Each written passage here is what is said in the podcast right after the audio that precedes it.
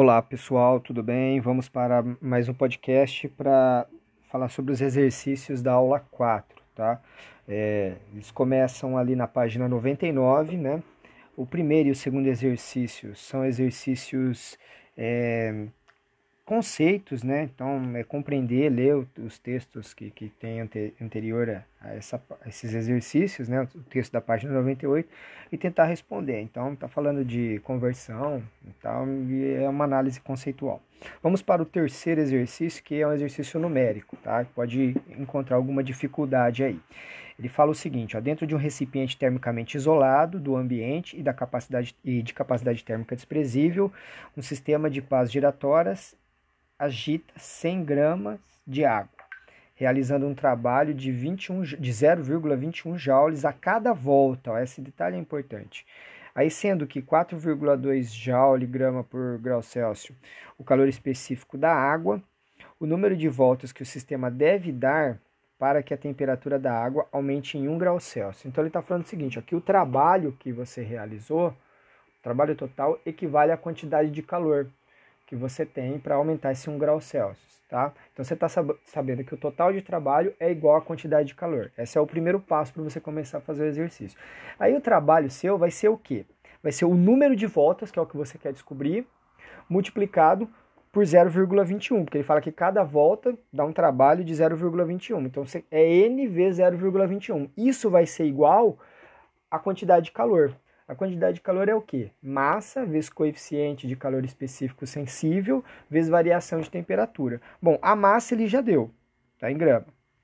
O coeficiente ele já deu, que é 4,2. E a variação de temperatura ele também já deu. Então isso é simples, é só igualar essas duas grandezas aí e, né, essas relações e montar a equação. Você vai chegar no número de voltas aí, tá? Vocês né, sabem qual, até qual é a resposta já, porque tem no livro aí, né? Mas é um exercício que é bem interessante tentar fazer ele. É, e, e, ele trabalha com essa relação aí direta, tá? O 4 já é um pouco mais complexo, tá? Ele já vem mais detalhes. Ó, um conjunto N de bolinhas de aço idênticas de massas iguais é, AM sofre sucessivas sofre quedas sucessivas de 40 centímetros de altura no interior de um tubo que é invertido periodicamente com frequência de 15 inversões. O que ele está falando aqui é como se você colocasse uma bolinha dentro de um tubo com essa dimensão e ficasse é, movimentando para um lado e para o outro. Essa bolinha ia né, descer e subir toda hora, né, conforme você movimentando. É, esse tubo representa o sistema termicamente isolado do ambiente, ou seja, não troca calor com o meio externo e nem o meio externo troca calor com ele. É tipo você pensar numa garrafa térmica, tá? Uma garrafa térmica, você coloca uma bolinha lá dentro e fica chacoalhando essa bolinha, tá? É mais ou menos isso que ele está querendo dizer. É, e tem um calor específico desprezível, sendo 0,48 joules o calor específico do aço e 10 metros por segundo a aceleração da gravidade para que a temperatura do sistema aumente 1 grau Celsius, o tubo deverá ser movimentado continuamente durante... Bom, aí a ideia é parecida, a ideia inicial é parecida com a outra. A energia é, mecânica vai ser igual à quantidade de calor. Né? O que, que você tem que pensar? Que tipo de energia mecânica que você tem ali? É uma energia potencial gravitacional. É parecido com o exemplo que eu falei para você, só que agora ele fica dando várias quedas, né? Então você tem lá o valor da, da massa, né? Ele dá o valor da massa do, do, da bolinha, né? Ah, não, ele dá o valor das intervenções, né? Ele falou que são 15 intervenções da bolinha ali. E você tem a relação que é, você precisa multiplicar a quantidade de vezes que você faz isso pela massa, certo? Então, são 15 vezes é, a, o N, a massa, e como energia potencial gravitacional, GH, certo? Do outro lado, do outro lado, a quantidade de calor, massa vezes C vezes delta teta. Ó, só que a massa está relacionada direto também com o N, com a quantidade de vezes que você fez esse movimento, tá? Então, mais uma vez, monta toda essa estrutura aí, essa igualdade, você chega na variação de temperatura, tá? É, esse é um, dá um pouquinho mais de trabalho, tá? Vamos ver o que, se vocês chegam nisso daí, tá? É, esse dá um pouquinho mais de trabalho, esse que eu posso resolver na aula com vocês aí, na aula de... Bom, agora vamos para o, a página... Próxima página é a página 105. Ó, página 105, exercício 5, 6, 7, 8. Bom, mais uma vez, os 5 e 6 conceitual, né? Ler o texto, analisar e aí tentar responder as alternativas aí, né? no 5 escrever e na 6 responder. Na 7 e na 8 ele fala do, do, exercício algébrico, tá? A 7 diz o seguinte, ó, um aluno no laboratório está realizando uma experiência sobre processos termodinâmicos e percebe que inicialmente um recipiente com 2 mols de um gás ideal monatômico encontra-se com 28 graus Celsius e após sofrer uma transformação de sua temperatura aumenta para 228.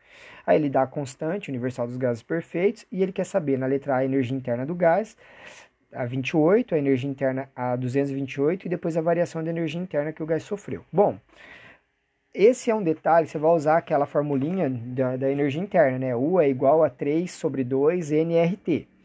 Ele fala da quantidade de mols, não, ele diz aí a quantidade de mols que tem, ó, 2 mols, então ele deu N, ele deu R, a constante universal, e no primeiro caso a temperatura é 28, só que aí é, é um grande problema. Você não pode usar em Celsius para fazer só do valor específico ali. Você tem que transformar isso em Kelvin. Então faz lá a transformação de Celsius em Kelvin, mais 273, transforma em Kelvin e faz a operação. Você chega no valor da energia interna para 28 graus Celsius. Depois na letra B, para 228, a mesma coisa. Tá? A mesma coisa. Transforma 228 em, Kelvin e faz a operação. Na letra C, você tem duas possibilidades de fazer isso. Ele quer saber a variação da energia interna. Você pode fazer a diferença de 228 da energia interna em 228 menos a energia interna de 28, você chega, ou você pode usar a outra equação da variação da energia interna, que é 3 meios NR vezes ΔT. E aí ΔT é a variação de temperatura. E aí a variação de temperatura em Celsius, você não precisa transformar a variação em Kelvin, porque ela vai dar a mesma coisa. Então a variação em Celsius vai ser 100. Né? Ela é a mesma coisa, equivale a 100 Kelvin, a variação. Tá? E aí vocês podem fazer vai dar o mesmo resultado. Então pode escolher as duas possibilidades. Tá? Exercício bem interessante. Né? Vou resolver ele com vocês também no, na, na live. É, o oitavo, sob pressão constante, o volume de 2 mols de um gás ideal monatômico altera-se de 2 para 4. 2 vezes 10 a menos 2 metros cúbicos para 4, sendo R igual a tal. Aí ele quer saber qual é a variação da temperatura sofrida e a variação que ocorre em sua energia interna. Bom, anota primeiro todos os resultados que ele deu ali, né? Todos os, eh, os valores que ele deu. E aí, o que, que você pode pensar em fazer aqui, né? Você pode usar essa equação de Clapeyron aí, né? Para você usar essa equação de Clapeyron, ele deu a pressão, ele deu o número de mols, ele deu o volume inicial e o volume final. Se você aplicar a equação de... É que essa daí vai ficar mais difícil para vocês, porque eu não falei da lei dos gases nobres antes. Eu vou precisar fazer uma abordagem. Ó, esse exercício eu vou fazer na live com vocês. Tá? O exercício 8. Não precisa nem fazer, eu vou fazer o 8 na live com vocês. Vai ser complicado vocês conseguirem fazer sem saber a lei dos gases é, fundamentais aí. Então eu vou passar isso na, na live com vocês. Assim vai ser difícil vocês executar. Quem conseguir, tá? Quem conseguir, passa pra gente, discute com a gente lá. Quem conseguir fazer. Às vezes você vai precisar ler algumas coisas antes, tá? Eu vou resolver ele com vocês. É, bom, vamos para os próximos aqui, que é o 9, 10, 11, 12, 13 e 14. Bom, o 9 e o 10, mais uma vez, exercícios conceituais. Né? Então, lê lá o conceito e vai fazer. E agora vamos para o 11. O 11, gente, certa massa de gás perfeito realiza-se expandir trabalho de 250 joules. Se durante esse processo o gás recebeu, então aí, ó, realizou um trabalho e recebeu né, é, uma quantidade de, de calor. Então, é, é tomar cuidado com o sinal, né? Ó. Se ele realizou trabalho, é positivo.